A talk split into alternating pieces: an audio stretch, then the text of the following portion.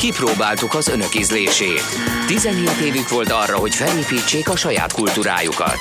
Így születtek a valóságsók, a szappanoperák, a Bundesliga frizura, a pankráció, a Rómeó és Júlia musical, a gyermekszépségversenyek, Michael Flatley, világslágerek Pánsipra és Okarinára, a hitvány ejtőernyős Elvis imitátorok, a makkos cipő és Richard Klederman. Az önök ízlése leszerepelt. Átvesszük az ügyet, és hozzálátunk a kármentéshez. Kezdődik az önkényes mérvadó itt, a 90.9 Jazzin. Itt vagyunk az önkényes mérvadóval, a 90.9 Jazzin, velem szemben Puzsér Robert, én Horváth Oszkár vagyok, önök pedig azok, akik az SMS és WhatsApp számunkra bármikor írhatnak, azaz 0630 20 10 909 mindkét felületen egyaránt látjuk a hozzájárulásokat a műsor témáihoz. Ö, arról szeretnénk beszélni, hogy vajon legyen-e tánc, és arról is szeretnénk beszélni, hogy vajon legyen-e zárcsökkentés, és legfőképpen arról szeretnénk beszélni, hogy mi az az ildomos mérték, amíg most itt elmeltünk ezzel a témával, mi legyen az a határ, amit úgy húzhatunk meg egy-egy szavazás ö, vagy választás során, hogy, hogy egy bizonyos értelmi színvonalhoz kössük azt, hogy részt vegyen valaki mindenki másnak az életén, élete fölött hozott döntésben úgy, hogy a szabadságjogai nem sérülnek, de a mieink sem, és legalább arról meggyőződhessünk, hogy ha valaki egy kérdésre igent vagy nemet mond, akkor tudjuk, hogy értette-e a kérdést. A 20. század folyamán egy nagy civilizációs vívmánynak tűnt az általános választójog. Ugye a népszuverenitás elvének a gyakorlatba való átültetése az azt jelenti, hogy a hatalom immár nem Istentől ered, vagy valahonnan az égből, hanem immár a néptől, az Isten adta néptől ered a hatalom, és a nép az, amely a hatalmat gyakorolja a küldöttei formájában. Tehát, hogy ő küldötteket, képviselőket delegál a a népképviseletbe, ami mondjuk a parlament, és ezeket, ezek a képviselők gyakorolják a hatalmat az ő nevében. Na most, hogyha ezt valaki végig tudta hallgatni röhögés nélkül, tehát valaki nem röhögte el magát azon, amit én most előadtam, mert hogy tudjuk, látjuk, érzékeljük, hogy ez nem működik. Nem csak Magyarországon nem működik, sehol a világon. Ez a népszuverenitás, ez egy lufi, ami már kipukkat, vagy leeresztett, ahogy tetszik. Tehát, hogy ez, ez nem realizálódott, nem valósult meg a népszuverenitás. Továbbra is az elitek gyakorolják a hatalmat, és a tömegeknek az elitek dolgaiba, lopásaiba, meg zsarnokoskodásaiba, meg önkényeskedéseibe beleszólásuk szinte semmi nincs. Ö, ö, ez, ez a folyamat, ez, ez úgy zajlott le, úgy jutottunk el ide, hogy a szavazatokat felváltották a lájkok. Ugye egy társadalom az szavaz arról, hogy kit szeretne a vezetőjének látni. Viszont egy tömeg, egy csürhe, az nem, az nem szavaz, ő lájkol. Ő lájkol, ő lájkolja ezt a politikust, diszlájkolja azt a politikust. Lájkolja ezt a ö, rezsicsökkentést, vagy bármi egyebet, diszlájkolja azt a migráns nyomulást, vagy bármi egyebet. És lájkokkal és diszlájkokkal lett kiváltva kvázi a szavazás, a szavazat, a népszuverenitás, és félelmekkel és zavaros ösztönökkel, gyűlöletekkel lett kiváltva az állampolgári felelősség. Szóval, hogy eljutottunk oda, hogy ma már politikus nem választunk magunknak, legfeljebb vásárolunk, úgy, ahogyan mondjuk az ember megvásárol egy terméket a bevásárlóközpontban, vagy a jövő héten egy másik terméket, mert mondjuk múlt héten ezt lájkoltam, jövő héten azt lájkolom. És az az igazság, hogy a politikusok ezt világszerte nagyon élvezik. Ehhez persze egy nagyon rosszul informált tömeg kell. Tehát a tömeget ezen a nagyon-nagyon alacsonyan informált színvonalon kell tartani. Hogyan tájékozódott a jelöltekről? Ö, nem nyilatkozom. Nem nyilatkozom, hogy hogy tájékoztattam. Na, nem tudom, hogy ö, milyenek lesznek, komolyan mondom, tényleg, de szerintem jók lesznek a jelöltek, akik, akikre én szavaztam, de nem tudom, nem vagyok benne biztos. Itt van velünk a, a nép gyermeke, itt van velünk a demokrácia alapegysége. ő, ő az a legó, az a, amiből felép, fel kéne építenünk a demokráciát. Az a kérdés, hogy ilyen legó, legóból lehet-e demokráciát építeni? Lehet-e népszuverenitást építeni? Szuverén-e ez az ember, akit most hallottunk? Szuverén-e? Tehát ő szóljon-e bele abba, hogy hogyan zajlanak a dolgok az országban. Bízzon-e meg képviselőket azzal, hogy képviseljék őt? Szavazzon-e arról, hogy legyen-e zárcsökkentés, vagy legyen-e tánc, vagy ne legyen-e tánc. Tehát itt, itt ezek a fontos kérdések. Akarjuk, hogy ezek az emberek szavazzanak? Akarjuk, hogy ezek az emberek döntsenek az ügyeinkről, döntsenek az életünkről? Vagy pedig akarjunk egy, egy minimumot, egy műveltségi vagy, vagy, vagy, vagy informáltsági minimumot megkövetelni. Nem, nem, nem, nem, nem. Ö, két, két dolgon gondolkodom. Egy, egyrészt elemezzük ki, hogy mi hangzott el az előbb.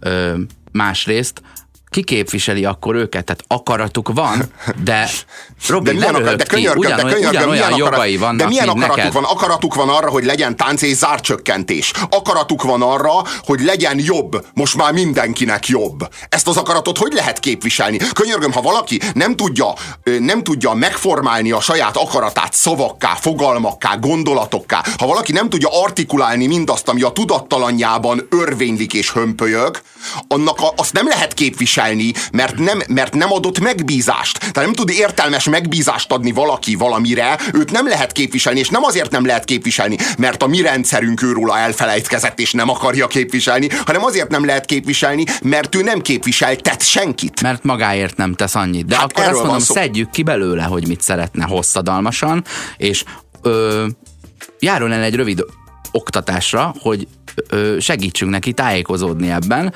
Az a baj, hogy ezzel is visszaélnének. Ne, tehát csak akkor az a kérdés, az, az el, tehát arról, van, várjál, tehát arról van szó, hogy kötelezzük, kötelezzük őket oktatásra, tehát arról van szó, hogy el kell járni nem, az oktatásra, nem, és vizsgáznia kell, különben nem, nem szavazhat? Nem kötelező eljárni az oktatásra, de amikor elmegy szavazni, és a számítógépen szavaz az Isten szerelmére, most már végre, nem tudom mikor lesz Mondjuk, ilyen, igen. akkor, 50 év múlva, akkor, igen. akkor feltesszük neki ugyanazt a kérdést négyszer, és ha mind a négyszer konzekvensen a megfelelő választ nyomta le, mert azt a, négy, azt a kérdést négy különböző megfogalmazásban is megértette, és az akarata az minden esetben ugyanaz volt, akkor elhisszük, hogy érte. Hát a fickót arról kérdezik, hogy hogyan tájékozódott a jelölteket illetően. Én tőlem mondhatná azt is, hogy sehogy. De mit mond? Nem nyilatkozom arról, hogy hogyan tájékoztattam.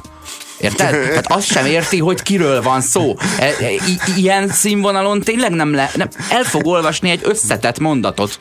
Ha jó esetben, tehát lehet, hogy csak a karikát ismeri meg. Hát az a kérdésünk, kedves hallgatók, hogy szavazhasson-e az, aki nem tudja, hogy miről szavaz, vagy pedig követeljük-e meg azt, hogy tudja a választó, hogy miből választ, hogy mire szavaz, és csak abban az esetben legyen érvényes a szavazata, ha előtte legalább valamilyen módon azt kontrollálni tudjuk, hogy megértette a kérdést.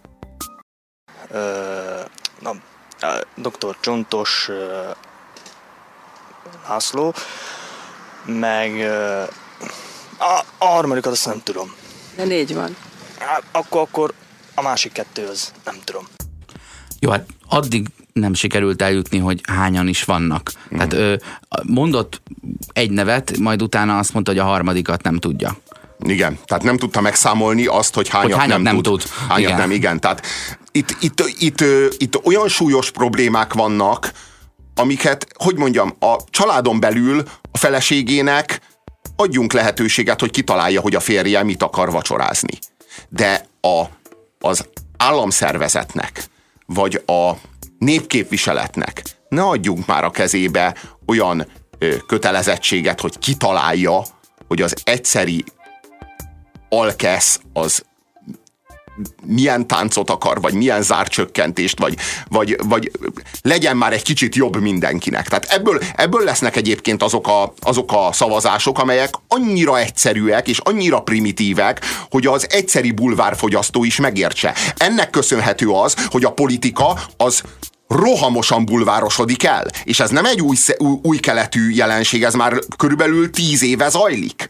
A, a, a bulvár és a politika ma már egy átfogó szövetséget kötött az emberek hülyítésére. Megtalálta egymást a bulvár és a politika. Ez, ez még tíz évvel ezelőtt is egy, egy bizarr dolog volt. Tíz évvel ezelőtt még nem lehetett gondolni, hogy ilyen mértékben feloldódik egymásban a bulvár, bulvár és a politika. Azért emlékszünk, hogy Gyurcsánynak kifejezetten ö, ö, speciális kapcsolata volt a bulvárral, arra is emlékszünk, hogy a Fókusz műsorvezetője lett a kormányszóvivő. Ugye, hát ki magyarázza el az embereknek azt, hogy milyen az élet az országban? Hát az, akinek el fogják hinni. Hát mit hisznek el az emberek? Hát azt, amit a fókuszban látnak, gondolkodott Gyurcsány. És hát valóban ez érvényesül, hát valóban ez történik. A bulvár azért lépett ilyen szoros szövetségre a politikával, mert a politikának és a bulvárnak kölcsönös érdeke a rosszul informált és alul kvalifikált tömeg fenntartása. Az önkényes mérvadó folytatódik Puzsér Robertel és Horváth Oszkárral, valamint Csunderlik Péterrel, aki most írt egy SMS-t, mi szerint egyszer azzal érveltek nekem az általános választójog ellen, hogy minek szavazójog annak, akik egy zsák krumpliért adják el a szavazatokat. Ugye erről is beszélünk, de majdnem. Akkor én megkérdezném, mondja Péter, hogy és mi a helyzet azokkal az értelmiségiekkel, akik nem egy zsák krumpliért, hanem egy zsák pénzért adják el a szavazatukat? Szerintem mi most nem erről beszélünk. Tehát szerintem, amiről mi most beszélünk, az az inkompetencia, és az inkompetenciának a a, a tudatlanságnak, az értelmetlenségnek a demokráciára való fertőző hatása. Tehát az, ahogyan az mi népszuverenitásunkat sérti más emberek népszuverenitása, akik nem szuverének, de az állam mégis szuverénként kezeli őket, és szuverenitást ad nekik, annak ellenére, hogy hát nem szuverének. A korru- amiről itt a Csunderlik Péter beszél, az a korrupció. A korrupció az egy probléma, az valóban egy probléma. A korrupció problémáját nem oldja meg a műveltségi cenzus, vagy a kulturális tudatossági cenzus, vagy az értelmi cenzus, vagy a tájékozottsági cenzus, amiről mi most beszélünk.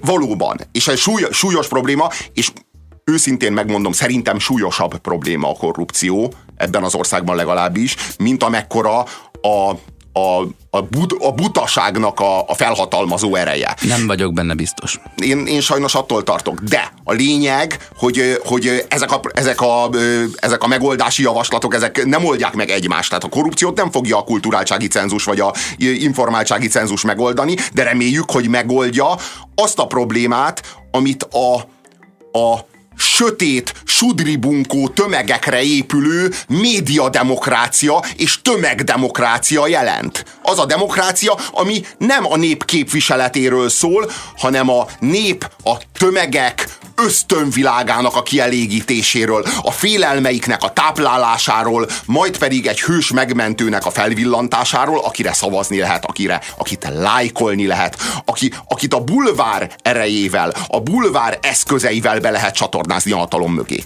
Bennem az a kérdés merült fel, hogy ö, én abban biztos vagyok, hogy erről beszélhetünk a, a, a, az a kérdés lesz számomra, hogy a, az alkotmányunkkal, alaptörvényünkkel és az emberi jogokkal össze tudjuk-e egyeztetni azt, hogy valakitől elveszük ezt a jogot. Ugye látunk gyakorlatot arra, hogy aki mondjuk igazoltan bűnt követel, annak megvonjuk a, a jogát a közügyekben való részvételre. De vajon megvonhatjuk-e attól is, aki egyszerűen nem érti a kérdést? Szerintem... szerintem... Várjál, mert ezzel, ezzel bűn elkövetést akadályozunk meg, ez egy kicsit nem, csúsztatás, nem. de azt akadályozzuk meg, hogy valaki kockával dobja ki az embertársai sorsát.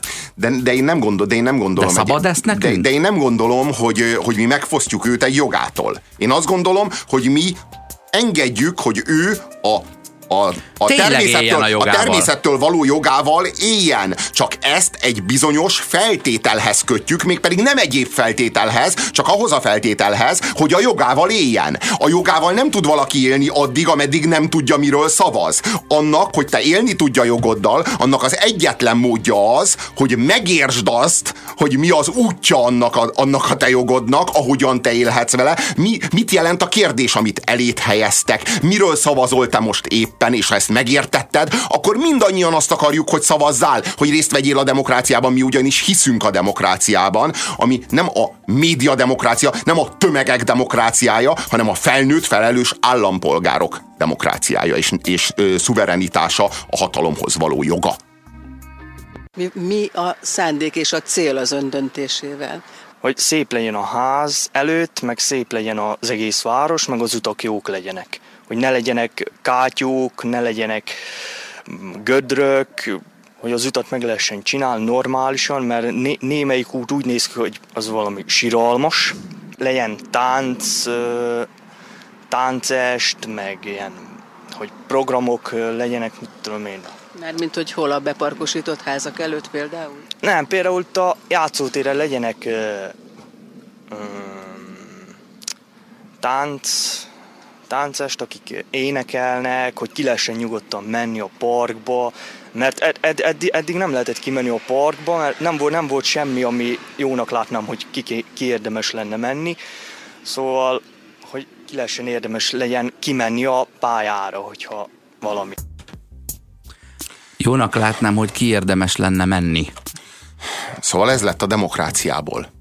Ez lett a demokráciánkból. És most arról van szó, hogy ez itt egy tégla volt, és ebből építsünk fel egy alkotmányos, parlamentáris, szuverén berendezkedést. Hát nem tudunk. Ilyen anyagból nem tudunk. Ezzel az anyaggal nem tudunk dolgozni. Ebből a téglából nem épül ház. Nem épül. Ezt látjuk, hát vissza kell nézni az elmúlt 25 évre. Lássuk, hogy mi épült ebből a, ebből a téglából, mi épült ebből az anyagból. Tehát azt kell látni, hogy az alapok nincsenek meg. Tehát itt ez szerintem egy nagyon súlyos probléma.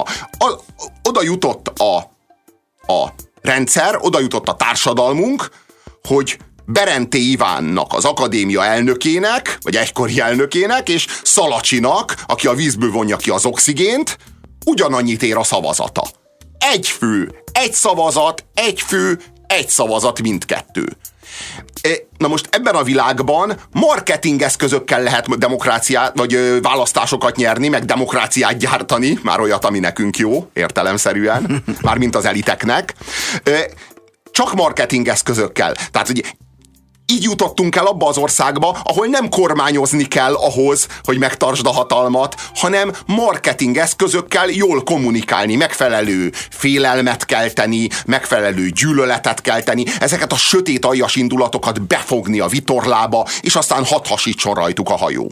Ez, e, e, ez a nagyon szomorú, és tulajdonképpen ez köszön vissza mindenhol a modern élet minden szinterén, az internetes fórumok és kommentfalak világában, ahol Berenté Iván egyetlen egy vélemény, ugyanúgy Szalacsié is egyetlen egy vélemény. Berenté Iván elmondja a, a Magyar Tudományos Akadémia aktuális állásfoglalását, Szalacsi elmondja hogy a vízből vonja ki az oxigént, vagy elmondja, hogy legyen zárcsökkentés, és és hát mindenki eldöntheti, hogy kinek van igaza. Lájkolhatod Szalacsit, diszlájkolhatod Berente Ivánt, mert ez a két vélemény ugyanannyit ér.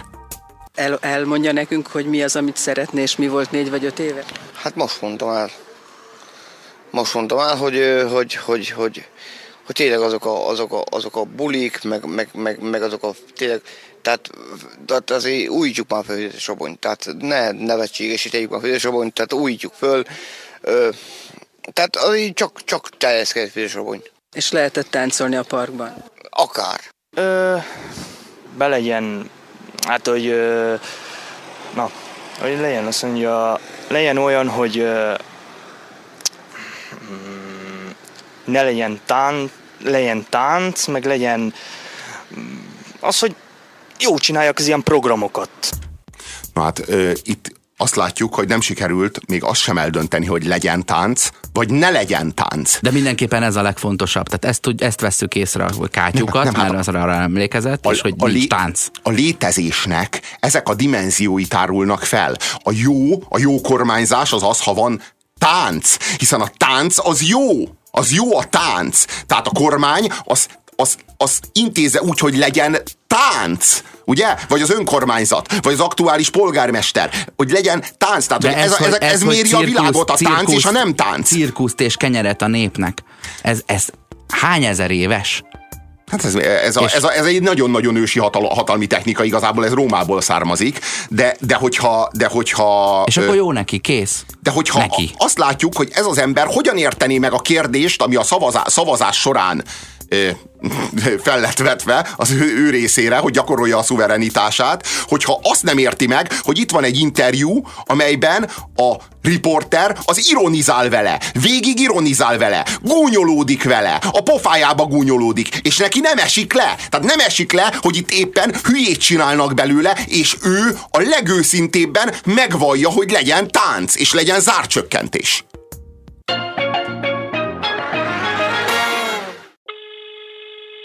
Ez az önkényes mérvadó. Akkor hát, Ez az önkényes mérvadó. akkor hát. Nem. Hát teljesen meg vagyok zavarodva. Jó, ezen mondjuk segíthetünk. Ez az önkényes mérvadó a 90.9 Jazzin. Nem szolgálunk, formálunk. Kaptunk üzeneteket, mindenki egyetért velünk jóformán, tehát nincs is nagyon értelme felolvasni. Miről beszélgetünk éppen? Az egy, sőt, hát, sőt, hát természetesen ránk is licitálnak. Itt az egyik SMS író az már IQ és EQ teszthez kötné a szavazást. Már érzelmi intelligenciát is tesztelne, hogy az alapján, tehát kezdjük azzal, hogy ez nem az IQ-ról szól, le, még kevésbé az EQ-ról szól. Nem intelligenciát vizsgálunk, és nem diplomákat akarunk vizsgálni. Mi nem elit, elit, elitistáskodni akarunk, meg mi nem egy elitet akarunk a nép helyére állítani. Ezt kell érteni. Mi csak azt szeretnénk, hogy az szavazzon, aki tudja, miről szavaz, és ha nem tudja, miről szavaz, akkor adjunk a kezébe egy négy oldalas kis prospektust. Tudod, olyat, amit össze se kell fűzni, mert nincs mit összefűzni, hanem csak négy oldal, tudod? Négy oldal, négy oldal szöveg. És odaadjuk neki, és azt mondjuk, hogy várjuk szeretettel vissza négy év múlva, amikor majd nem az lesz a kérdés, hogy legyen-e tánc, és hogy legyen-e zárcsökkentés. Olvass el azt a négy oldalas kis prospektust, és visszajön négy év múlva, évente egy oldalt kell megtanulnia, és akkor kikérdezzük tőle azt a négy oldalt, és ha tudja a válaszokat, akkor már is szavazzon. És akkor, és akkor egy nyolc oldalas füzetet. Mm. Mert négy év múlva szeretnénk egy kicsit még kulturáltabb embereket ebbe az országba, ebbe a demokráciába, egy kicsit még, csak szépen lassan. Tehát négy évenként újabb négy oldallal bővítjük azt a tudást, amit elvárunk. Jó, hát ezen is segít azt, hogyha számítógépen kérjük a, a szavazatokat. Most gondolj bele amúgy abban, hogy egy választás esetén ö, Gondolod, hogy jobb eredmény születik, mások, mások ö, kerülnek hatalomra, amennyiben ö, mindenki érti a kérdést? Nem gondolom, mert a kínálat az úgyis ugyanaz a kínálat. Viszont nagyon fontos, hogy egy népszavazás esetén, ahol azt mondja legalább százezer ember, hogy gyerekek, titeket bíztunk meg, de ebben az ügyben szeretnénk közvetlenül egy konkrét kérdésben döntést hozni, akkor tényleg muszáj, hogy értse a kérdést. De, ö, versengenek, versengenek a kérdés megfogalmazásáért a pártok, hogy ki ér oda előbb ki tudja beadni. primitívebben. És ki nem tudja, primitívebben, ki tudja, ki tudja, ki tudja összetettebben megfogalmazni, hogy úgy hangozzék, mintha, ó, igen, igen, vagy ki ó, tudja, nem, nem. Ki tudja, ki tudja a tömeg, tömeg sötét ösztönvilágát jobban mozgósítani, uh-huh. mert ez egy természeti erő. A tömeg sötét ösztönvilága, amiről tegnap beszéltünk, amit a sorban tapasztalsz a postán, ez egy természeti erő. És azért a hatalom, és azé a zsákmány, aki ezt a természeti erőt a lehető legjobban tudja mozgósítani. Kaptunk még egy üzenetet, amire még ki kell térnünk, és ki dönti el, hogy mi a minimum tudás, informáltság, hogy kiszavazhasson? Berenté Iván? Vagy ti? Ki dönti el azt, hogy ki dönthessen a minimumról? Na, azért ö, értsük, hogy ö, ehhez független intézményekre van szükség. Értjük, hogy Magyarországon nincsenek momentán függ, politikailag De független nem műveltségi tesztet kell kitöltenie, nem IQ tesztet kell kitöltenie. Arról kell bizonyosságot adni, hogy értett egy magyar mondatot, amire igennel vagy nemmel kell válaszolni, mert Világos. eddig nem jutnak el nagyon sokan. Ez, ehhez senki nem kell. ha nem, ha, ha nem tudunk találni egy olyan független ö, szervezetet, amelyikre rá, rámerjük bízni, hogy, hogy vizsgáztassa le ezeket az embereket, OVB. mondjuk egy, mondjuk egy OVB-t, vagy bármit, ha tegyük fel, nincsen ilyen, akkor ebből az következik, hogy a, hogy a műveltségi vagy a, az informáltsági cenzus az egy rossz ötlet? Nem ez következik belőle, az következik, hogy kellenek független intézmények. Nyilvánvalóan ez az intézkedés nem fog minden problémát megoldani. Nem fogja lecserélni egy országnak az elitjét. Nem fogja elérni azt, hogy a politikusok, akikre szavazni lehet, azok majd kevésbé legyenek korruptak, vagy kevésbé legyenek ö, zsarnoki hajlamúak. Ez egy intézkedés abból a 30-ból vagy 40-ből, amivel a magyar alkotmányos parlamentáris működést meg lehetne reformálni, de egy fontos intézkedés. És nagyon örülünk egyébként, hogy a hallgatóink azok jó részt egyetértenek velünk ebben. És, és annak is, hogy részt vesznek, és kérdéseket vesznek, vetnek fel akár arról, hogy a korrupció hogyan kapcsolódik ide, vagy az IQ, vagy az EQ, vagy a műveltség, mert sehogy. Nem erről beszélünk. És azt gondolom, hogy, hogy igen, akár mi, akkor akár mi döntjük el, mert nem olyan baromi bonyolult, meg venni egy embert, aki érti a mondatot, és megkérni, hogy Léci írd le négy különböző megfogalmazásban, ami ugyanezt jelenti, tegyél mindegyik mellé egy igen és nemet, és hogyha az az illető négyszer a különböző megfogalmazású kérdésre azonos szándékot kifejező választ tud adni egy eldöntendő kérdésre, akkor érvényes a szavazata. De ne, Ez a... egy bármelyik ö, általános iskolai magyar nyelvtanár megfelelő erre a célra. Igen, igen, de erre nincsen politikai akarat. A politika, politikának, az elitnek az az érdeke, hogy a tömegek, akiktől ők a megbízást kapják, azok primitívebbek, ö, alávalóbbak, ostobábbak, kulturálatlanabbak és igénytelenebbek legyenek. Egyre és egyre igénytelenebbek, mert ez az ő egyre kontrollálatlanabb hatalmukat de ezt jelenti. A, ezt a politika akarja, de mi emberek is akarhatunk valamit. Tehát ha akarnám, akkor talán kezdeményezhetnék kezdeményezhetnék, kezdeményezhetnék, hogy legyen egy ilyen intézmény. Csak a hatalom ezt hogy söpörné le? A hatalom azt mondaná a szalacsiaknak, hogy szalacsiak. Ez a horvát meg ez a puzsér, ez a ti szavazati jogotokat el akarja venni. Antidemokratikus! Nem akarja, hogy ti szavazhassatok arról, hogy legyen tánc. El akarja venni tőletek az árcsökkentést. És rögtön megköttetne az elit és a söpredék szövetsége, ami újra meg újra megköttetik a polgárság meg a középosztály ellen. Azonnal lenne egy másik népszavazási kezdeményezés, amit nagyon gyorsan összeszednének, amely úgy hangzik, hogy lehessen majd 20 perc múlva egy népszavazást arról, hogy nektek legyen-e jogotok szavazni, vagy ne legyen jogotok. Amúgy jön a jogot vennénk el, csak az érvényességét. A jog az végig megmarad. Egyszerűen annyit kell bebizonyítani, hogy ő tényleg szavazni jötte, mert ha nem érti a kérdést, akkor nem szavazni jött, érted? Na, Tehát arról, arról, nem is élt a jogával, hiszen nem befolyásolt semmit, dobott azt, egy kockával. Azt kell érteni, hogy a szuverenitás az nem olyasmi, amit a politikus ad a polgárnak. A szuverenitás olyasmi, amit a polgár gyakorol a társadalom iránt, a politika iránt. Ha a, a polgár nem gyakorolja, mert nem képes gyakorolni a szuverenitást, akkor nincs szuverenitás. Tehát nem arról van szó,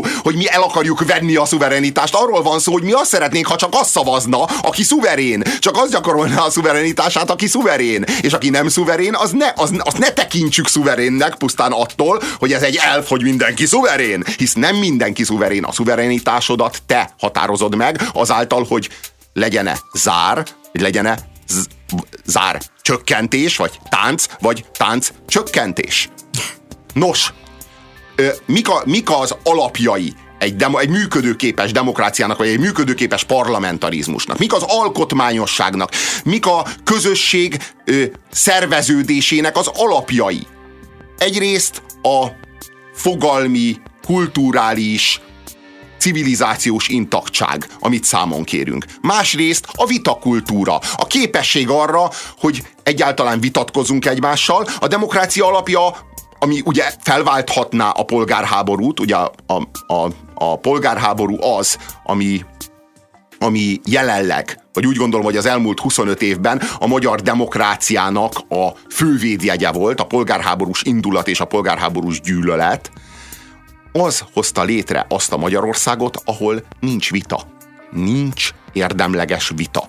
A politikusok időről időre vitatkoznak, de ezeket én nem tekintem vitának, mert a politikusok vitája az nem elvek mentén zajlik, hanem mindig érdekek mentén zajlik. A politikusok vitája az nem arról szól, hogy kinek van igaza, vagy kinek a világnézete, kinek a szemlélete tükrözi jobban a valóságot, az, az, vagy melyik igazságosabb, vagy melyik korrektebb, az nem. Az arról szól, hogy melyiküknek az érdeke érvényesül, és melyikük tudja átütni a sötét tömegeken a saját akaratát. Erről szól egy politik, a politikusok vitája. Emberek, vélemények, súlyos témákról, súlyos kérdésekről nem vitatkoznak Magyarországon. Egymással szemben álló szekták tagjai nem vitatkoznak egymással. Ehelyett a vita helyére belépett egy úgynevezett elhatárolódás kultúra, egy úgynevezett civilizációs minimum megkövetelésének a, a rituáléja, a kényszeres rituáléja, kvázi akivel én nem akarok vitatkozni, az nem ütötte meg a civilizációs minimumot, az nem szalonképes, tehát én nem ülök le vele egy asztalhoz. Na most mi, mi van a mélyén ennek, ennek a kijelentésnek, hogy én nem ülök le vele egy asztalhoz, mert ő nem szalonképes? Vajon arról van szó, hogy ő nem szalonképes, és ezért én nem ülök le vele egy asztalhoz? Vagy inkább arról van szó, hogy én nem akarok leülni vele egy asztalhoz, és ő ezért nem szalonképes. Tehát azért nem szalonképes, hogy ne kelljen leülnöm vele egy asztalhoz. Elhiteltelenítem a, a másik felet részben, ugye nem üti meg a civilizációs minimumot, hogy ne kelljen vitáznom, mert netán alul maradnék, vagy mert netán a vita során az ő álláspontjai is ö, elérik az én nyilvánosságomat, amit eddig ki tudtam sajátítani, mm-hmm. avagy ö, azt, mond, azt is kifejezem ezzel, hogy ugyan az én közönségem számára az én álláspontom vitán felüláll. Miért kéne veled leülnöm egy asztalhoz? És ugye nem derül ki, hogy mi lett volna. Csak úgy elképzeljük fejben. Ugye most arról az, a kifejezésről beszélünk, hogy nem ülök le vele egy asztalhoz, és arról, hogy nincsen vita, ö, és hol volna ennek a helye. Zene után folytatjuk. Arról beszélgetünk, hogy miből alakult ki hogyan létesült ez az elhatárolódás kultúra. Önmagában maga a fogalom, hogy elhatárolódás, amikor én elhatárolódom attól, amit a másik ember mond. Tehát azt feltételezem, hogy a hallgató nem tudja, hogy azt nem én mondtam. Tehát, hogy ő nem látta azt, hogy a másik embernek a szája mozgott, miközben beszélt, nem tudja megkülönböztetni az én hangomat a másiktől, másikétól, ezért nekem most le kell szögeznem, hogy ezt nem én mondtam, hanem, és el kell határolódnom tőle. Ugyan mit jelent az elhatárolódás? Azt jelenti, hogy ezt nem én mondtam, ehhez nekem semmi közöm. Ezt miért kell elmondani? Hát nem te mondtad, hát valaki más mondta. Nem, ez az elhatárolódás, ez arról szól, hogy én itt vita nélkül akarok egy vitát megnyerni. Ez erről szól. Nem folytatom le a vitát, mert ugye civilizációs normák alá nem ereszkedünk levitatkozni. Ugye itt erről van szó, és úgy szabjuk a civilizációs normákat, hogy ne kelljen vitatkoznunk. Mit jelent az, hogyha egy társadalom tud vitázni? Hogyha a társadalom tagjai képesek vitázni egymással, azt mondják, azt fejezik ki a vitával, hogy ők egy társadalomhoz tartoznak, akik speciál nem értenek egyet, és erről most vitatkozni fognak, de maga a vita, maga az aktus, ahol ők leülnek egy asztalhoz, ahol ők egy társas játékba, ami ugye maga a vita, belemennek, hajlandóak játszani, elfogadják, legalább annyira respektálják egymás személyét, hogy elismerjék, hogy ő a vita partner. De még ha csak személyét, az általuk képviselt ö, ö, álláspontot... Azt nem kell elfogadni, azt nem kell elfogadni. Nem, elfogad, de mi, ne, nem elfogadni kell, hanem a létezését nem kéne tagadni. Tehát de, tisztában de, vagyok vele, hogy az én érdekem az, hogy az ő álláspontját támogatok, minél kevesebben legyenek. Szeretnék hozzájuk beszélni, érted? Mi fog úgy változni? Megint egy buborékba zárja magát a véleményével, hogyha a szembesítés nem történik meg, és azt nem látja az, aki nem az ő pártját fogja. Igenis szüksége van rá a másik oldalnak, hogy, hogy belemenjen az, a vele ellenkezően gondoló, gondolkodó tömegbe, és konfrontálódjon a, a véleményével. De megint csak az a legnagyobb baj, hogy, a, hogy, hogy a, amikor nincsen vita, akkor a legnagyobb baj az, az történik. Van egy nagyobb baj annál, mint hogy ha nem az én véleményem lesz az érvényes, hanem mondjuk az övé és neki is lehet annál nagyobb baja, hogy nem az ő véleménye lesz érvényes, hanem mondjuk az enyém. Ennél a nagyobb baj az, ha nem ülünk le egymással vitatkozni, és nincs közös társadalom. Nincs társadalom. Nem társadalomban élünk, hanem egy polgárháborúban, és a hozzáállásunk a vitához az, hogy a szemét fasisztával, és per vagy kommunistával nem vitatkozunk, mert a szemét fasiszta, kommunista csak verve jó.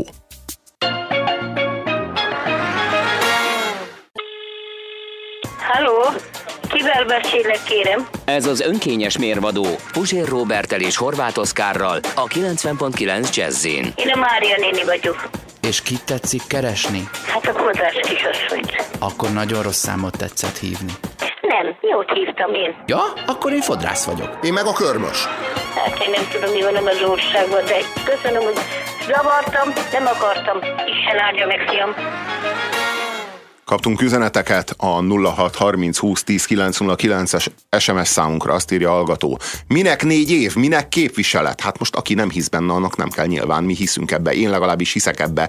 Hiszek abban, hogy, hogy van szuverenitásunk. Már a melyikünknek? Azt írja a hallgató. Fiúk, jelenleg Isten adta jog választójogi hülyének lenni. Na nem!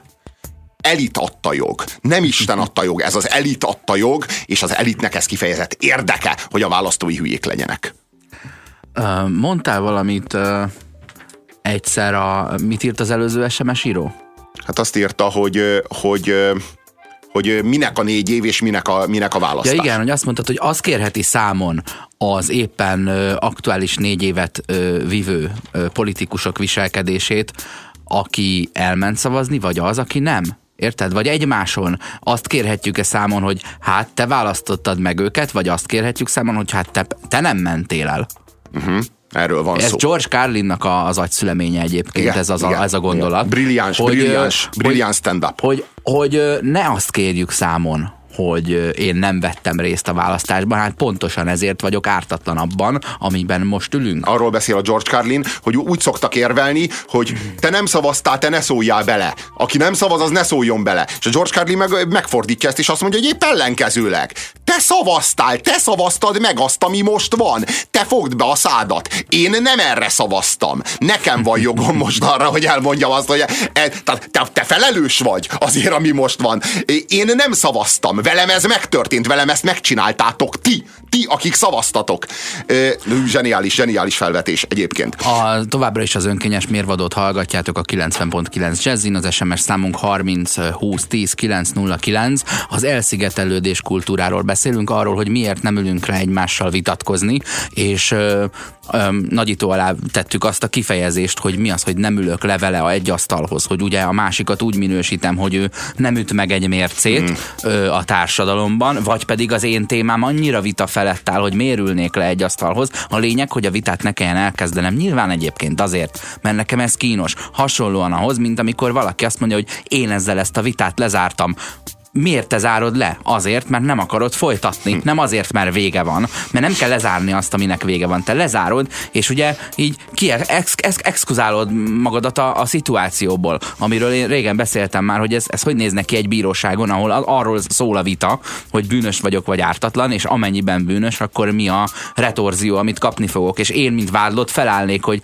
hát zárjuk már le itt ezt a vitát, mert éhesek vagyunk, meg, meg már így elmacskásodtam, majd később megbeszéljük ezt az izét, már nem is emlékszem, hogy mi a, mi a tét, meg Na, arról van szó. van szó, hogy nem arról akarunk beszélni, amiről szól most ez a vita, hanem egy ügyrendi témáról akarunk beszélni, hogy, hogy egyáltalán ez a vita érvényese, vagy sem. Hát ez az, amit Ceausescu is előadott akkor, amikor az ő pere zajlott, hogy ő csak a nagy számonkérőszék előtt hajlandó, ö, világos, hogy az ő saját gitt egylete előtt. Tehát amit ő válogatott össze a mhm. haverjaiból, az, na ő csak azoknak ad számot.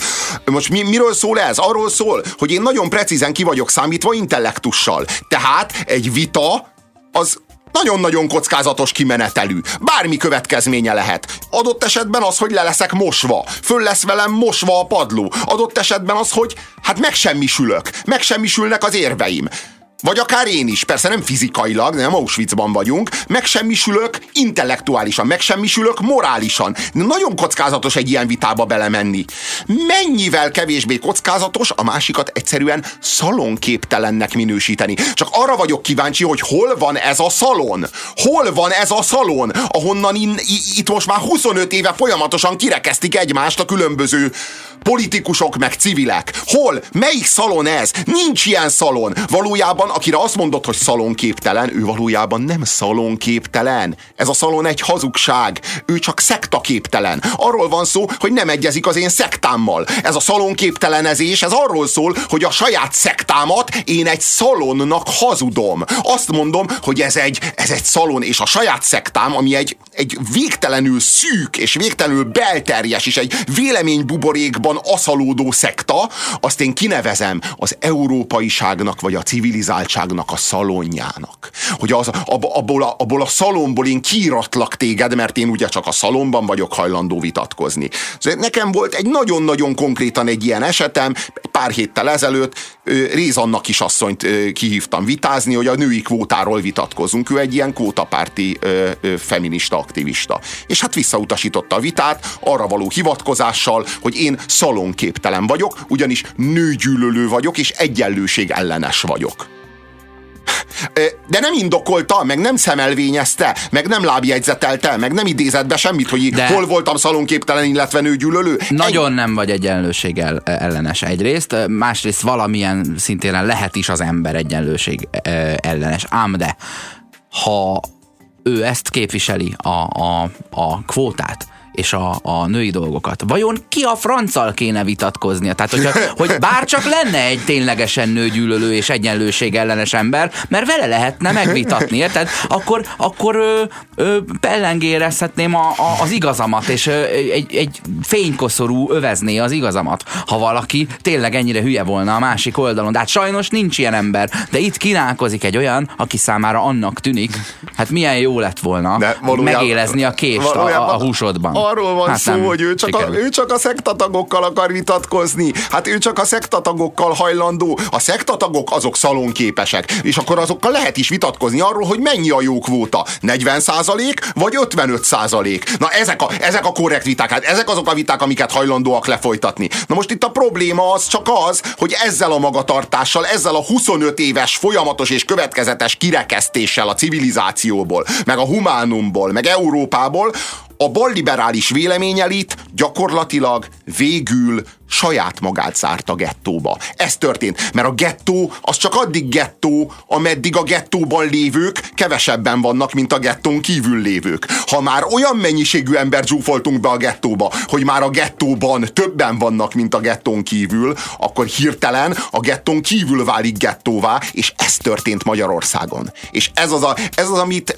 az, amit gyakorlatilag nem lehet elkerülni, hogyha valaki folyamatosan és következetesen meghátrál a vita elől. Én Mérő Lászlóról vennék példát, aki egyetlenként ebben az országban a 25 év alatt fogta magát és beleállt egy vitába a Tomkettel. Azzal a Tomkettel, akiről aztán tényleg mindenki elmondta, hogy ő vele nem hajlandó vitatkozni, világos, a Tomket egy rendkívül felkészült versenyző volt. A Tomkettel rendkívül kockázatos vitatkozni. A Mérő László sem kis kockázatot vállalt, amikor leült vitatkozni a Tomkettel. A Tomket föl is mosott a Mérő Lászlóval. Valóban. De, mert az az igazság, hogy azon a pályán, ahol vitatkoztak, a Tomcat az egy klasszis játékos, a Mérő László meg nem ebben jó. Nem ebben elsőrangú szellem egy ilyen vitában. De a Mérő László egy sokkal fontosabb dolgot bizonyított be ezzel a vitával, mint a maga igazát. Egy olyan kulturális referenciát hozott, amely szerint igenis vitatkozni kell, mert vitatkozni helyes, és mert a vita az több annál, mint hogy valakinek igaza lesz, és valakinek nem lesz benne igaza. A vita az a deklarálása annak, hogy egy társadalomhoz tartozom, akár Tomkettel, és ezt megerősítem a diskurzus által. Kaptunk üzeneteket, azt kérdezi például a kedves hallgató, hogy ugyan akkor egyáltalán nem is létezik olyan kérdés, vagy olyan vélemény, amelyel bárki kiírhatja magát a, az, a civilizált emberek közösségéből? Mondjuk létezik, mondjuk nem létezik. Mondjuk Sanyinak létezik olyan kérdés, Karcsinak nem létezik olyan kérdés. Mondjuk, hogy van olyan kérdés. És ha van olyan kérdés, akkor nem szabad vitatkozni. Tehát akkor az. akkor az, a, az az erkölcsi maxima, hogy föl kell állni az asztaltól, és el kell távozni az asztaltól. Tehát itt ez a probléma, itt ez a probléma, hogy akivel nem vitatkozunk, azzal szembe, azt lefolytjuk a tudattalamban. Na most a démonok, azok a tudattalamban képződnek. Mindig. A, ami, ha nem vagy hajlandó vitatkozni, az a lefolytás a kollektív tudattalamba. Ez történt a csurkával. A csurka megírta a dolgozatát 1992-ben, ezután senki nem ült le a csurkával beszélni, pedig a csurka hülyeségeket írt abba a dolgozatba. Simán leülhetett volna vele bárki egy asztalhoz, és elmondhatta volna, hogy Pista, mi ez a hülyeség? Beszéljük már meg ezt, hogy mi ez, hogy genetikai okai vannak a romlásnak? Miről beszélsz? Mik ezek? Mi? És, és, és, és a csurkára ezt rá lehetett volna verni. De senki nem ült le a csurkával, mert mindenkinek egyszerűbb volt elhatárolódni, mindenkinek egyszerűbb volt a, a kezét tördelni, a sapkáját gyűrögetni a kezében, vagy az égre nézni, egy mécsest meggyújtani, a barna eső ellen az esernyőt kinyitni, meg, megfogni egymás kezét és azt kiabálni, hogy soha többé, soha többé. Ez az, de, az egész demokratikus kartás ilyen, ilyen, ilyen elhatárolódás rituálé, ez hasznosabbnak tűnt akkor politikailag, mint leülni vitatkozni a csurkával. És pont ab, abból képződött a jelenlegi ö, politikai helyzet, meg a jelenlegi 25%-os jobbik, meg, meg a magyar gárda és minden egyéb, hogy ez a téma, ez akkor nem lett egy vita keretében, vagy számos vita keretében feldolgozva, hanem a közös tullaj, tudattalamba le lett folytva, és ott képződtek belőle azok a démoni energiák, amelyek aztán a jobbikot egy 25%-ig repítették. Ez az igazság. És ez a rohadt nagy probléma. Az a téma, amiről a továbbiakban beszélni szeretnénk, az az ország kóros el zsírosodásával függ össze. Azzal, hogy Magyarország egy rendkívüli mértékben e, túlsúlyos nemzet. Tehát itt Magyarországon ennek kulturális hagyománya van annak, hogy fölhízlaljuk egymást, fölhízlaljuk a gyereket. Az szereti a háziasszonyt, a házigazdát, aki zabál, aki jól bezabál, aki hatszor szed, és, és, és akkor a, a háziasszony az így elmosolyodik, kicsit bevizesedik a szemüvege, és, és azt mondja, hogy köszönöm apukám, látom, szeretsz. És ez valami nagyon-nagyon súlyos nyomorúságra mutat az én számomra. Valahol az azt jelzi, hogy nem vagyunk képesek arra, hogy kifejezzük egymásnak a szeretetünket. Nem, nincs, nincs, nincs működőképes szeretetnyelvünk, ezért az egyetlen szeretetnyelvünk ez a rohadt zabáltatás, egymás zabáltatása. Én biztos vagyok abban is, hogy ez legyűrűzik a, a a kollektív emlékezetbe, a múltba, a történelmi múltba, amikor félni kellett attól, hogy jön a tél, nem hízik föl a gyerek, akkor elviszi az első tél a gyereket, zabáltatni kellett, föl kellett hízlani, de ez annyira beépült a nemzeti folklórba, hogy ma már a gyerek ilyen elemi szorongást okoz a gyerek, ha egyáltalán átfér az ajtófélfák között. Hogy úristen, meg fog halni, alig van gyerek. Tehát, hogy ténylegesen arról van szó, hogyha a gyereket fölhízlaljuk kétszer akkorára, és már nem fér be a szobába, és daruskocsival kell kiemelni a lakásából, akkor nagyon van gyerek, akkor ez egy biztos gyerek. De ha mondjuk a gyerek fogy, és mondjuk lefogy mondjuk fele akkorára, és már átfél az ajtófélfák között, akkor jaj, hát elfogy a gyerek. Hát most ér, fele akkora a gyerek, jövőre talán nem is lesz gyerek. Tehát, hogy ezt a szorongást, amit talán a szavannákról hoztunk, vagy honnan, valahonnan az ősember létünkből hoztunk, ezt nem tudjuk levetközni, nem tudjuk, nem tudjuk, ki, nem tudjuk ö, elhagyni. Ez, én azt gondolom, hogy ez nem egy túlélési szorongás, hanem valóban egy kommunikáció a másik felé. Tehát meg is követelem ezt a kommunikációt, mert megkérdezem, hogy és a tarjából szedtél már? Egyél savanyút is, lássam, hogy tetszik, kinek szedhetek még? Ugye vannak az asztalnál ilyen elhangzó kis félmondatok, mert mással nem tudod kifejezni, hogy jól érzed magadat, és én mással nem tudom kifejezni, hogy szeretlek és gondoskodni akarok rólad ma itt, a, amikor a vendégem vagy. Ö, bizonyos más nemzetek énekelnek együtt a kocsiban. Tehát mi is ugye Kodály országa vagyunk, mondjuk, de hát ö, ö, valójában nem mindenkire vonatkozik fekete, azért ez. Fekete Pákó országa vagyunk, hol tartok. ö, de, de mi, mi nem énekelünk így együtt a városban, vagy azt mondjuk, hogy ciki, vagy én is kellemetlenül érezném magam, valakivel szívesen csinálom mondjuk a zenésztársaimmal. Vagy nem ölelgetjük orba szájba egymást. Egy bizonyos kor fölött, ugye képzeld el azt, és ez lehet, hogy a nyugati kultúrákra sok helyen igaz, amikor egyszer csak a gyereknek ciki lesz az, hogy az anyja elkíséri az óvodába, vagy az iskolába, és puszit ad neki, hogy menjél, akkor tanulja, és júj, anya, ne, ciki és értem, hogy ciki, hiszen elkezd elszakadni, és egy másik közösséghez is tartozni, de aztán otthon is ciki.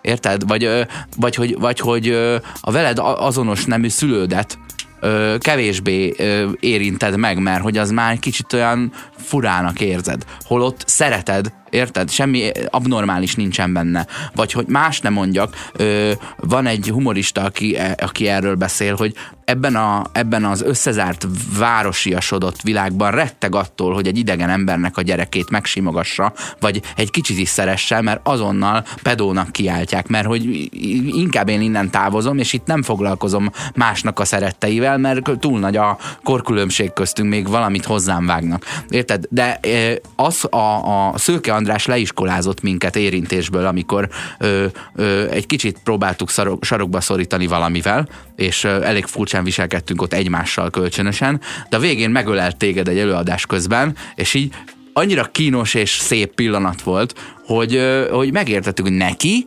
fontosabb az emberi érintés, mint a legtöbbünknek, és úgy beszél is róla. Érted? Mm. És akkor ebben a világban, ö, vagy mert ez is egy nyelv, hogy megérinted és megöleled a másikat, vagy megcsókolod, vagy puszítatsz neki, vagy megfogod a kezét, vagy megsimogatod a vállát. Nem csak a nyelv, meg a zene, meg az akármi, és ennek a hiányában ülünk ott, és az az eszközünk marad, hogy vegyél a tarjából is, és a pörköltöt még meg sem kóstoltad. De tudod miért van ez?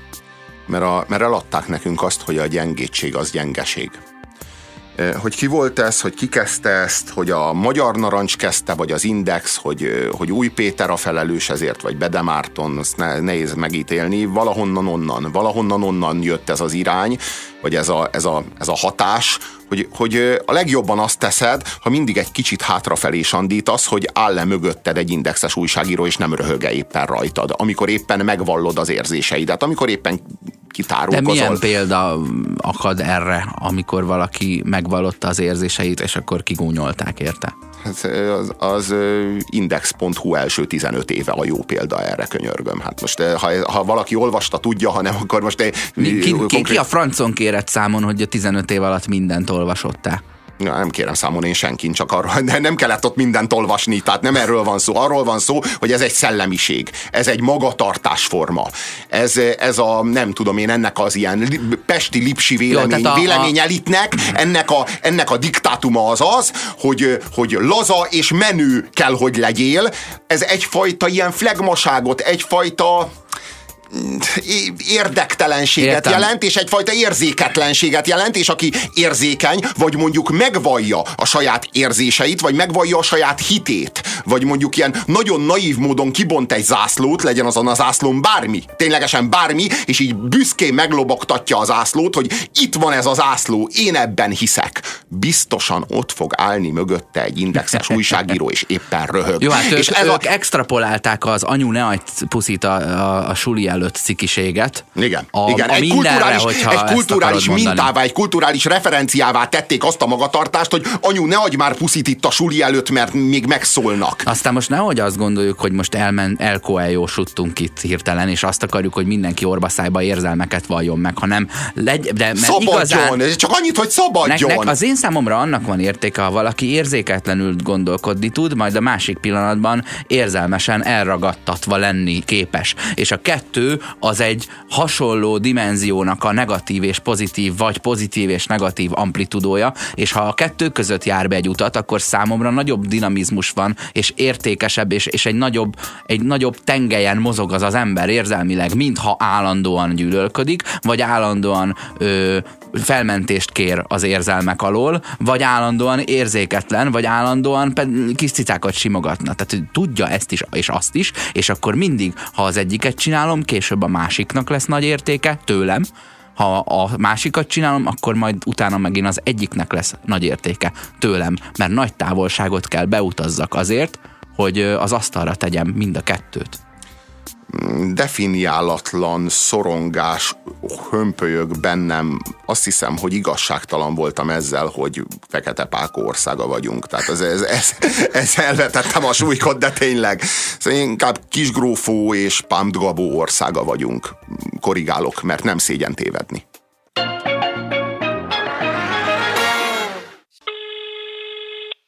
Sziasztok! Zsuzsi vagyok Cseperről, és azt szeretném kérni, hogy játszatok valamit Vastag Csabától. Szia! Robi vagyok a 11. kerületből, és azt szeretném kérni, hogy menj egy kicsit messzebb a rádiótól. Még, még messzebb. Még egy kicsit. Még egy kicsit messzebb. Még messzebb. Még. Még. Ez az önkényes mérvadó a 90.9 Jazzin. Kapcsolja bátran! Még. Puzsér Robert és Horváth Oszkár az önkényes mérvadó adásával a 0630 20 10 909-es SMS számon szólhattok hozzá. Amin WhatsAppot is küldhettek. A Pont. műsorhoz, és, és az utolsó fél órába kanyarodtunk. A legutóbb még arról beszéltünk, hogy miért zabálunk és miért zabáltatjuk egymást valamit ki akarunk fejezni a másiknak, amit nem merünk máshogy. A, a kajálást azt nem lehet visszautasítani, a kaját nem lehet visszautasítani. Az ölelésemet, a puszizásomat, a gyöngétségemet félek visszautasítod. Inkább zabáltatlak. Azt nem lehet. Azt Magyarországon nem lehet. Ez egy, erre, erre törvény van, úgy gondolom, hogy benne van a gránit alkotmányunkban is, ezt nem lehet, és ennyi. Aztán beszélgettünk arról, hogy a saját gyávaságomat azt a másik szalonképtelenségével hogyan takargatom, amikor éppen szalonképtelennek, vagy civilizálatlannak, vagy kulturálatlannak, vagy a normáknak nem megfelelőnek minősítem a másikat, mert nem nagyon szeretnék vele vitatkozni. Megkaptuk a nap SMS-ét is, amit időről időre kihirdetünk, mondjuk minden nap, azt írja a kedves hallgató. A Jobbiknál is volt ilyen próbálkozás az előző kormányciklusban, hogy sokáig egy párt se ült le velük. A médiában is próbálták többé-kevésbé, próbáltak többé-kevésbé hallgatni róluk, hogy ezzel szigeteljék el őket a közéletben. Hát nem nagyon jött be. Hát olyannyira nem jött be, hogy a Jobbikról következetesen hallgatott a média, mindig és minden körülmények között nem kerültek be a hírekbe, bármit csináltak, bármiről beszéltek. Gyakorlatilag beszorították a jobbikot oda, hogy kénytelen volt már a politikai érvényesülése érdekében, kénytelen volt bizonyos civilizációs normákat átlépni. Persze nem volt kénytelen, tehát világos, hogy senki nem kényszerítette őket, hogy gárdát alapítsanak, meg senki nem kényszerítette őket arra, hogy, hogy cigány bűnözéssel tematizáljanak. Minden esetre átléptek bizonyos civilizációs normákat. Mi történt? A baliberális véleményelitnek a G pontját elkezdte ezzel gyakorlatilag birizgálni a jobbik. A gárda gárdisták, félkatonai rohamosztagok puszta látványa egy olyan olyan hisztérikus reakciót váltott ki a balliberális oldalból, vért és epét hánytak tömegesen, és elkezdtek beszélni a jobbikról. A jobbik bekerült a hírekbe, a jobbik bekerült a közbeszédbe, a jobbik tematizált, elkezdett a jobbik ö, meghatározni bizonyos ö, diskurzusokat, és a jobbikot gyakorlatilag ez a folyamat fölröpítette a 25%-ig, ma már az ország második legnagyobb pártja. Miért? Hogyan változzá? Úgy, hogy nem vettek róla tudomást, úgyhogy ignorálták, úgyhogy lefolytották pontosan úgy, oda abba, abba a tudattalamba, ahol a démonok képződnek. Úgy, hogy nem ültek le vele egy asztalhoz, Na úgy. és ö, feltételezték, hogy valamilyen civilizációs normákat meg kell ugorjon az, akivel leülünk vitázni. Nem, nem kell. Szörnyű, ha nem ugrik meg bizonyos civilizációk, ö, civilizációs normákat, nem teljesíti a minimumot, de ez nem alap arra, hogy hogy ne eresszük ki a szelepet, és ismerjük meg, és akár semmisítsük meg a hülyeségét. Persze, egy vita sőt, során. Sőt, tök jó. Én egyébként esküszöm örülök, hogyha egy civilizálatlan véleménnyel kell vitatkoznom, mert akkor az én oldalamon áll a civilizáció. Ez, mi, miért, mi, mi az, hogy nem ülök le valakivel egy asztalhoz, ha nem elég civilizált? Tehát annál inkább leülök vele egy asztalhoz, hát annál jobbak az esélyeim. Hát könyörgöm, hát nekivetem a hátamat a civilizációnak, és legyőzhetetlenek vagyunk ketten. Na itt van a negyedik témánk, az igazi kérdése, ugye ez egy kicsit magánéletibb lesz. Én még keresem az igazit. Ugye ez a, ez a, ez a, ez a, ez a legalapvetőbb nagynéni megfejtés, ugye, amikor kérdezik, hogy oszikám, és mi van, mi van a lányokkal, mikor lesz már neked gyereket? Hát most már hány éves vagy, te is most már ostromlod a 40-et, és, és sehol egy gyerek, és sehol egy csaj, egy gyűrűt nem látok az ujjadon, mi lesz így veled? És akkor erre a a kötelező válasz, jobb nagynénik egyébként ezt már a szádba adják, hogy Oszikám, ugye még keresed az igazit. Ugye még nem találtad meg az igazit. Ugye? Ez a probléma, hogy még nincs meg az igazi. A két megfogalmazás között van különbség, mert én nem tudom elmondani, hány éve nem keresem. De ettől még megtalálhatom, érted? Igen, csak én meg nem hiszem, hogy van Nem, ilyen. hát, ja. Én szerintem én nem hiszem azt, hogy van egy, egy ilyen, hogy az igazi. Ugyanakkor azt gondolom, hogy létezhet olyan, hogy az igazi, de ez nem egy valaki, aki az objektív világban valahol kint van, és neked meg kell találnod, hanem létezhet valaki, akivel kapcsolatban azt érzed, hogy igen, ő mindent teljesít, ami ahhoz szükséges, hogy egy életet leéljek vele. Ő az igazi. Ő már is az igazi. És hogyha te őt futni hagyod, akkor abból nem az következik, vagy elhagyod, vagy megcsalod, vagy kirugod, vagy hagyod, hogy ő rúgjon ki téged, vagy szétszabotálod addig a kapcsolatot, hogy végül széthújjon.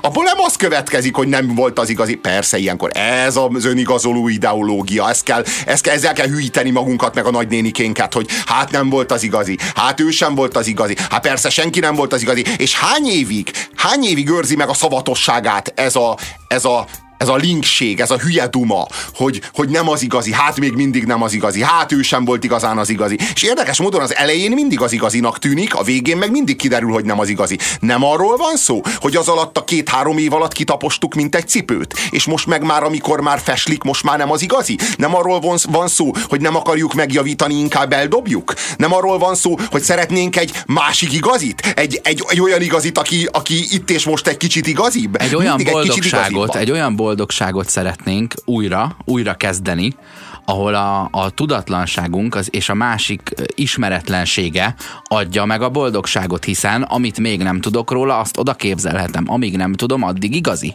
Hm. Na jó, de melyik, melyik az az ember, aki azt mondja a nagynéninek, hogy hát néni, tudod, hm, még nem vagyok az igazi. De már megtaláltam az az igazság többet is. Már találtam négy-öt igazit. Már az eddigi életemben volt, vagy, vagy öt igazi. Én nem voltam még az igazi. Még mindig nem vagyok az igazi igazivá kell válnom. De valahogy érdekes módon ezt az igazit mindenki kívül keresi, a világban, a saját fején kívül. Senki se bent keresi, senki se oda bent keresi az igazit. Ő, hát ő ne lenne az igazi. Hát, hát hogy ne lenne az igazi? Mindenki az igazi. Főnyeremény. Hát minden, hát hogy ne? Egyedül Pinocchio akart igazi lenni. Na jó, igen, Pinocchio nem az igazi, de rajta kívül mindenki az igazi. Tényleg mindenki az igazi. És tényleg ez itt a kérdés, hogy, hogy az, hogy képtelenek vagyunk elköteleződni, az nem arról szól.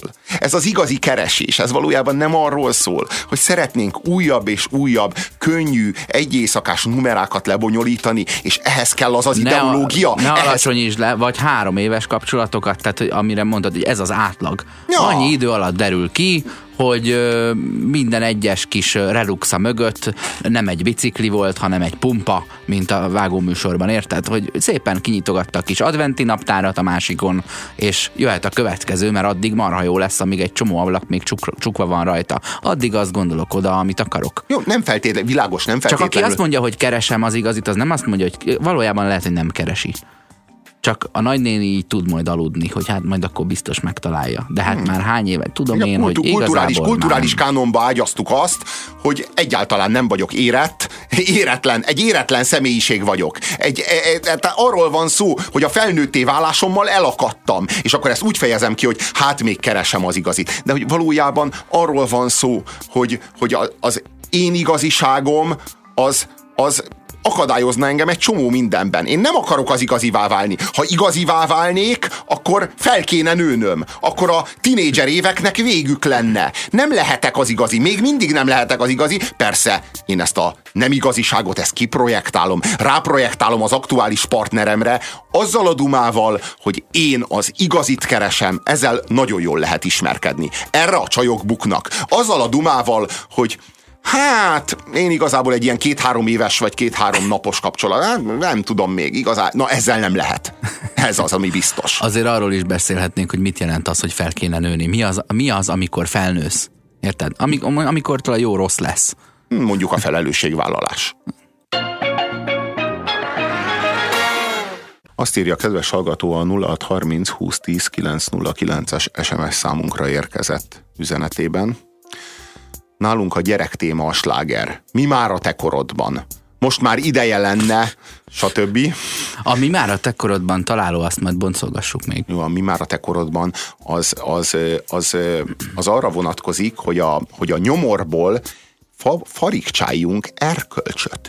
Tehát abból, hogy nekünk mi szegények voltunk, abból, ab, ami egy körülmény, mondjuk szegények, mondjuk ilyenek olyanok, tök mindegy, azt mi úgy vágjuk a gyereknek a pofájába, mint egy erényt. Tehát, hogy, hogy mi a te korodban 14 évesen már dolgoztunk. És ami akkor egy kényszerhelyzet volt, egy egy szükség körülmény, abból gyártsunk erkölcsöt, csináljunk úgy, mintha mi akkor gyerekkorunkban azért dolgoztunk volna, mert mi jobb emberek voltunk, mint te. Mi jobb anyagból lettünk gyúrva, mint te. Tehát, hogy, és színné frusztrálni valakit azért, mert, mert, mert nem kényszerül arra, hogy dolgozzon gyerekként, mondjuk, csak egy példát mondtam, ez mennyire sportszerűtlen, és főleg a saját gyerekünkkel szemben. Érdekes ez, hogy mi már a te korodban, mert azt is mondhatja, hogy addigra mi már megtaláltuk az igazit. Vagy egyszerűen azt mondja, hogy mi már akkor beismertük, hogy elég az, akivel harmóniában tudok élni, és nem keresem meg a másikat, akivel az első három év jó utána meg ugyanilyen. Érted? Uh-huh. Hát mi, mi már a te korodban ezt elfogadtuk, te pedig ö, nem fogadtad el, és nem is fogod, és akkor mi van? De persze ezt nem teszik hozzá. Ez élő műsor? kérdezi a kedves ö, hallgató. Na vajon az-e? Igen, ez egy élő műsor. A másik hamis toposz, írja a kedves hallgató. A másik hamis toposz az az, hogy, hogy eleve nem illünk össze pedig csak legalább az egyikünk nem akar együttműködni. A... Tehát arról van szó, hogy valaki nem hajlandó alkalmazkodni a másikhoz. Egyikük összeillett volna. Igen.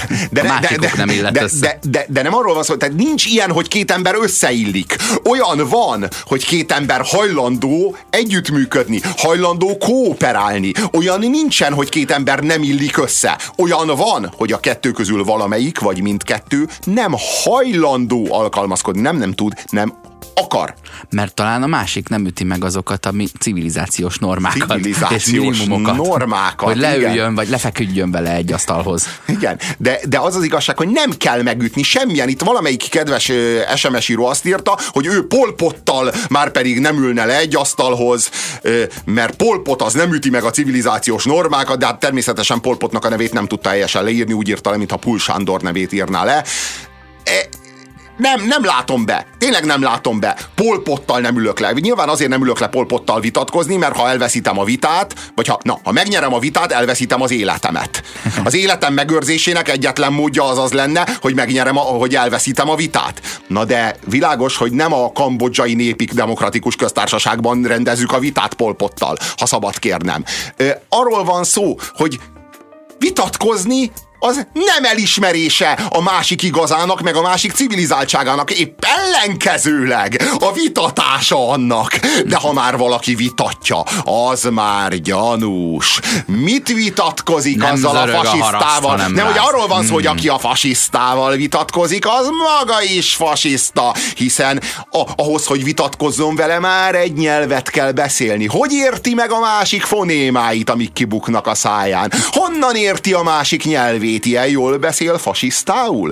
Vagy kommunistául? Honnan tudja, honnan tudja, hol lakik a kommunista, hogy olyan jól vitatkozik vele? Talán lak, ő is ott lakik? Talán ott oda jár? Talán az az a szalon, ahova ő valósi? Ezek a nagy kérdések. Arról van szó, hogy ha vitatkozol valakivel, azzal épp a vele való meg nem egyezésedet, a vele való egyet nem értésedet fejezett ki. És ez itt az elmúlt 25 évben el lett torzítva. Addig lett torzítva, hogy már gyakorlatilag az ellenkezőjét jelenti. Azt jelenti, hogy ha vitatkozom valakivel, akkor egyetértek vele, akkor azonosulok vele, akkor szerintem ő a szalon tagja, mint Mérő László szerint Tomket. Ha viszont nem vagyok hajlandó vitatkozni vele, az azt jelenti, hogy vitában állok vele. Az azt jelenti, hogy nem értek egyet vele. És annyira nem értek egyet vele, hogy egy szónyi vitát nem fecsérlek erre. Tehát ez az, ami végtelenül álságos, és semmi más nem bukik ki mögüle, mint a gyávaságnak, meg a végtelenül kudarc kerülő, álságos hazugságnak a szennye. Ez az, ami ki, kiszivárog ez alól a struktúra alól, ami a elhatárolódásból, meg az egymás civilizációból való kirekesztéséből fabrikált struktúra. Én azt gondolom, hogy 25 éve szenvedjük ennek a következményeit, és jó lenne leszámolni ezzel. Én ennek a szellemében igyekszem vitatkozni, hétről hétre megpróbálok meghívni vitapartnereket, hogy, hogy a ezredvég nagy, súlyos, strukturális, morális kérdéseit meg lehessen vitatni. De ehhez vitapartnerek kellenek, ez pedig vitakultúra kell. Ez volt az önkényes mérvadó mai adása. Sziasztok! Köszönjük a figyelmet, sziasztok!